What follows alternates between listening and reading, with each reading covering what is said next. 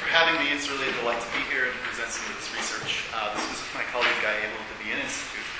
And what we're trying to do is build sort of a kind of a parallel empirical framework off some of the insights of the Themis project. And I'll talk about what the particular insights we're drawing from are in just a second here.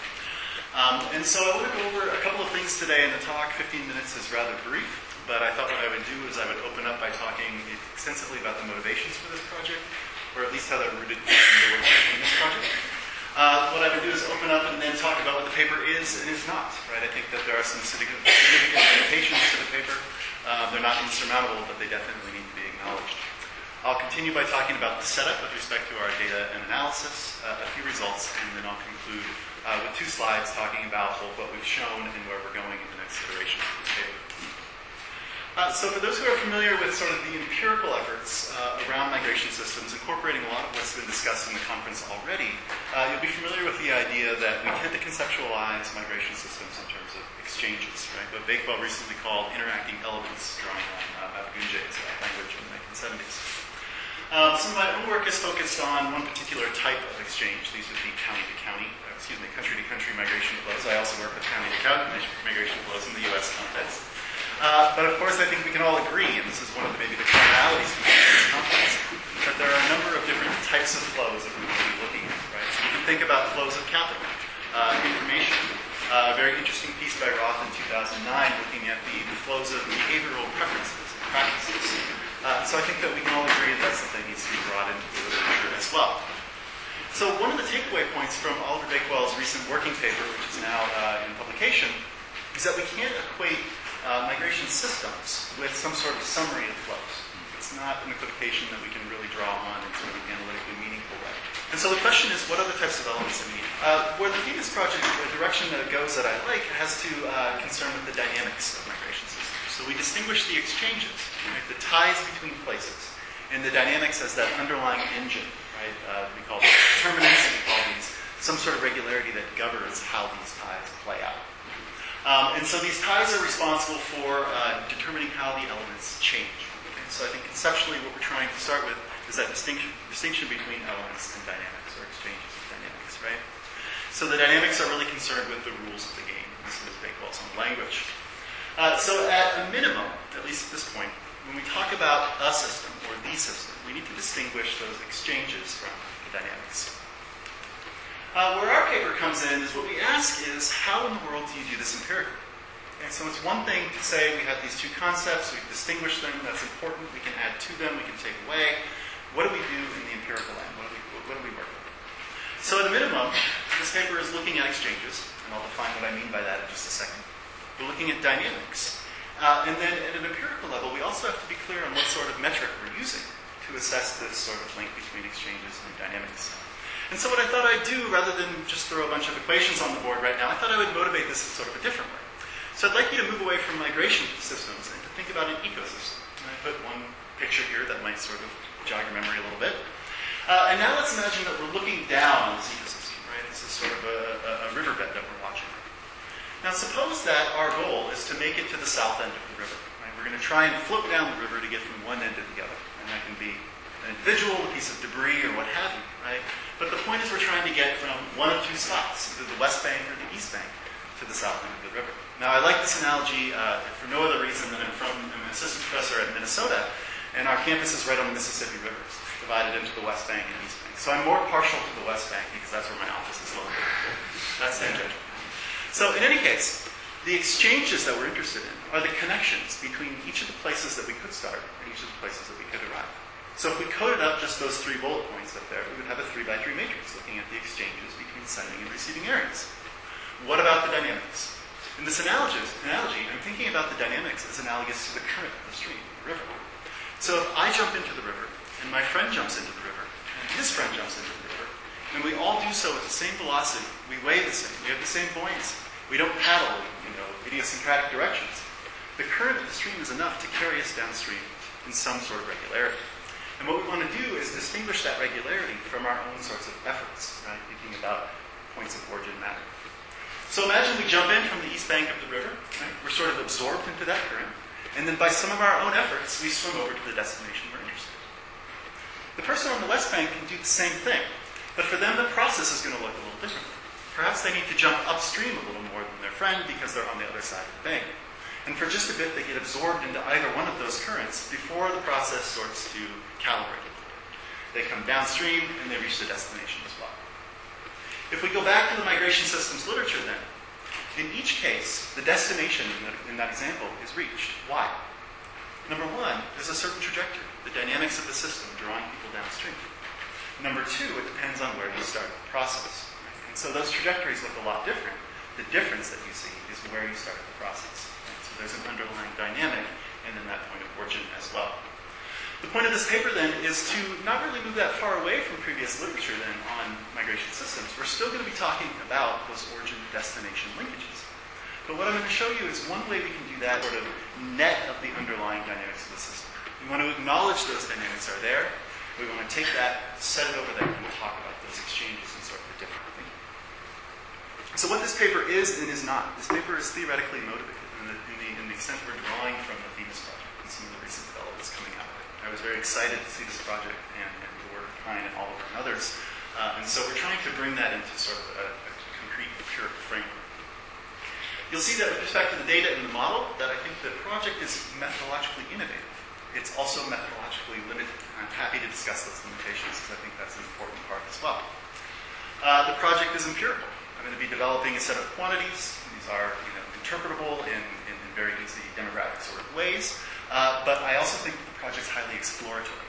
So when you're tempted to interpret those, those quantities in sort of the way of standard migration metric, I'm going to encourage you to step back and think about the larger conceptual theoretical picture. And what I hope you'll agree with me uh, at the end of this is that the, the, the, entire project is useful in the sense that we're providing a different vantage point for understanding migration systems. Uh, in terms of the, of the data, so when we talk about exchanges in this project, we're talking about country-to-country migration flows. I'll talk about some of the limitations that are close to, that are close to the talk. Uh, we're using a set of estimates developed by my colleague recently of uh, global migration flows. So these are flows uh, between 193 countries. It says 194 because we're also considering movements from each country to the state of mortality uh, in sort of proper demographic accounting. And what my colleague did is he took World, World Bank and UN stock tables, consecutive stock tables, and using a set of missing data procedures, imputed the flows that must have occurred between each and every pair of countries according to a likelihood procedure. So in the end, we have these matrices for several periods, starting with the 1960 to 65 period, all the way up to the 2000 to 2000, excuse me, 2005 to 2010 period. Uh, those are the baseline sort of estimates we're using as our, as our data for exchanges. In terms of dynamics, uh, just to kind of contrast the, the, exchanges and dynamics, when we think about flows, right, we can think about the heterogeneity that's sort of embedded in these flows that we often don't get in large descriptive pictures. And so what we're doing in this project, we're conceptualizing dynamics in a particular way, and that is with respect to the age pattern. Of migration. So you're all familiar with the idea that the age pattern of migration varies over age. We see a, hump at early age when people migrate with their parents, completing formal education and movement into the labor force, and also a hump of retirement, smaller than the other two. Okay? And so what we can think about is that these age patterns are indicative of sort of life force moments uh, at each stage, at each age. Right? And we're building that into the very apparatus of this model. Uh, so we're focusing on age-specific migration flows We're applying a set of model migration schedules, which I'll talk about at the end. Uh, we're still focusing on country-to-country migration.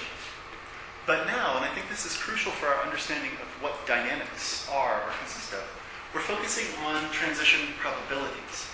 We're not focusing on the size of flows, we're focusing on the risk of country-to-country migration. And thinking about that in a dynamic framework. In the end, we're going to analyze uh, at least uh, 6.5, a little bit over 6.7 uh, million potential flows in, in, total. And what you can see is I plotted this for one age interval. And what I want you to imagine is that we take this graph, we turn it on its side, and we're thinking about multiple age intervals. We take a hypothetical birth cohort, and we move them through each of these ages. And we're thinking about how you get from one place to the other across each of these ages and summing that up in the end. The final thing we need to be clear on is what sort of measure are we using to talk about this distinction between exchanges and dynamics. And I propose one in a set of recent papers, we're using the same here, uh, term migrants' expected time residence. This is nothing more than a fancy life expectancy.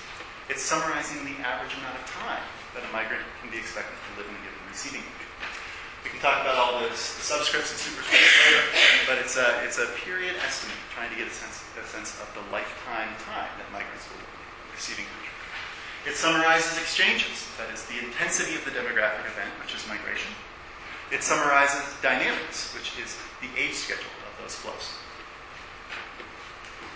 Okay, let me turn to some results for the sake of time. So what I'm showing you here is uh, a summary for each country in the EU15 between the 1960 to 65 period and the 2005 to 2010 period. Along the y-axis is years, the expected years that migrants will reside in each country.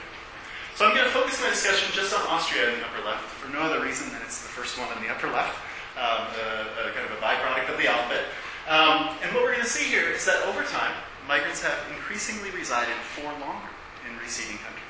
We can say that on average, uh, migrants will spend about 40 plus years in Austria with their. Okay? We're not thinking about any one particular trip or migration. This is the accumulation of potentially repeatable migrations over a hypothetical lifetime. Okay? What this graph is actually showing you, going back to sort of the theoretical motivations for this project, is a picture of the underlying dynamics.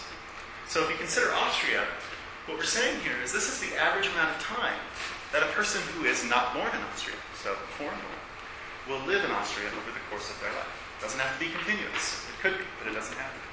Okay? So we're thinking about the fact that it doesn't matter where you start from. You just can't start in Austria in the model. And this is how long we will spend in Austria. We do the same for each of the other EU15 countries. We can also break this down further. You can't really see the colors very well, and I apologize. It looked better on my screen in my room. Um, but what I've broken, the, I've broken sending areas down into six regions Africa, Asia, Europe, Latin America, North America, and Oceania. So now what we're doing is we're saying, okay, in the case of Austria, you have to be born outside of Austria. And in addition to that, you have to start your life in, let's say, Africa or in Oceania. And so what we're getting here is another picture of these expected times of residence. But this slide is confusing both the exchanges that are embedded and the dynamics of the process. One way you can see that is if you take a look at the example for Portugal here. The time series all look very similar. Right? They follow the same general trajectory. And this is actually both a strength and weakness of the paper. It's a weakness in the sense that the model I'm showing you is a first order Markov model. And so this is due to the Markovian assumption, and I can talk about that a little bit later. The positive part of this, though, is that we can exploit that weakness of the model to talk about the dynamics. If the system operated in this way, the dynamics of the, uh, dynamics of the model are such that we would see a pattern for Portugal that looks like this, largely regardless of where you started. So if we want to get a picture of the unique relationship between each of these six regions and each EU15 country, we need to take each of these time series displayed here and subtract out the graph from the previous slide. And when we do that, we can get a much more nuanced picture of what are the exchanges between sending and receiving areas really like. Okay? This is sort of the net of dynamics picture. You don't see the same sort of parallel lines we saw before. And I want to call your attention to the y-axis, which ranges from negative 8 to positive 8. So if we had a score of 0 all the way across, we would say that the migration between any given sending region and any particular EU15 country was no different than what we would expect on the basis of the dynamics of the system alone. For any lines traversing above the zero point, we would say that the migration is greater than what we expect on the basis of the dynamics of the system alone. Right? So we're getting a measure that talks about these exchanges relative to what the dynamics of the system would dictate already. Clearly, those dynamics are limited in terms of the model construction and so on, but it's a way to start disentangling these. So to summarize just real briefly, what we've done is we've taken exchanges and dynamics and combined them into a single model.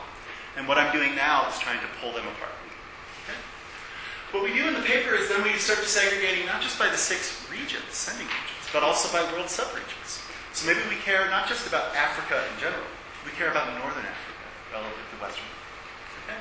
I don't have time to show you that here, but to show you the flexibility of this approach and this model, uh, you'll have to take my word here that you can actually disaggregate all the way down to country to country images. So here we see the expected time of residence for migrants from Turkey living in each EU15 country over the course of their lives.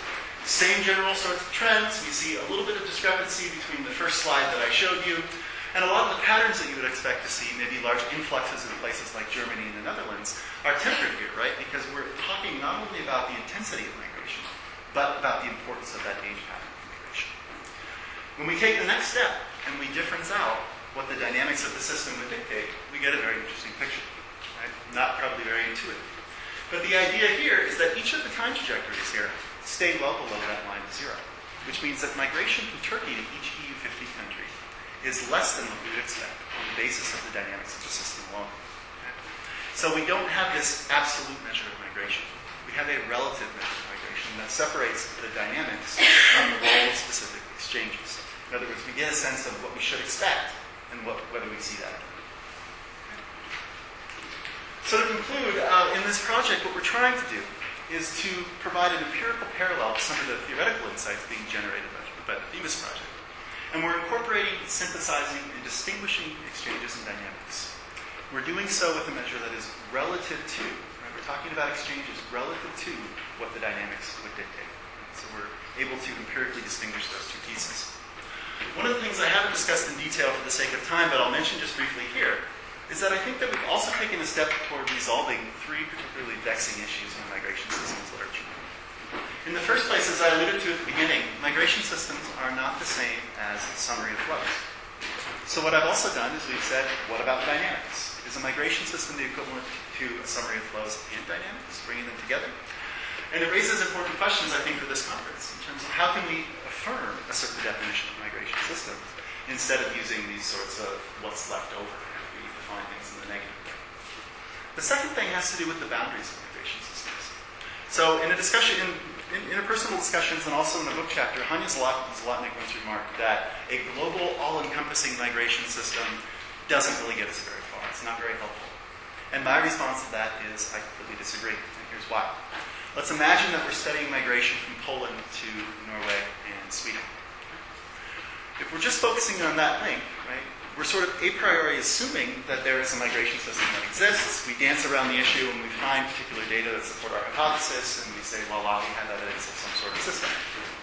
However, what about the fact that somebody from Poland, maybe a rural area, who's living in an impoverished household, migrates to Germany, makes some money over a period of years, moves to Brussels or the UK, and towards the end of their working years, then they move to Norway and Sweden. How do we get at those indirect transitions, right? These sort of stopover points.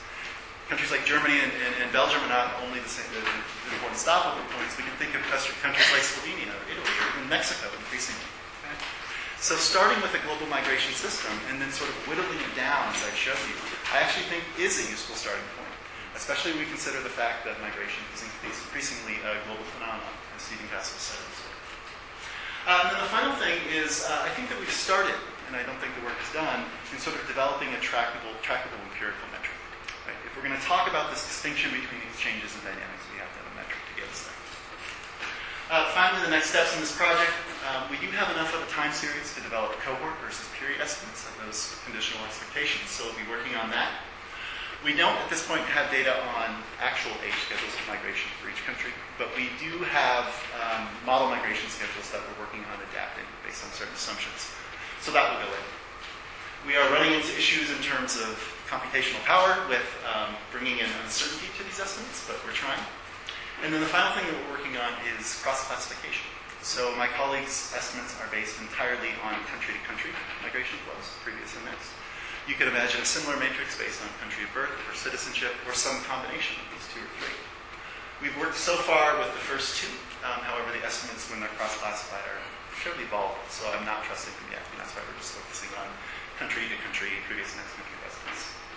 So with that, uh, thank you for your time, and I would, in addition to here, I would love to hear your comments over email as well.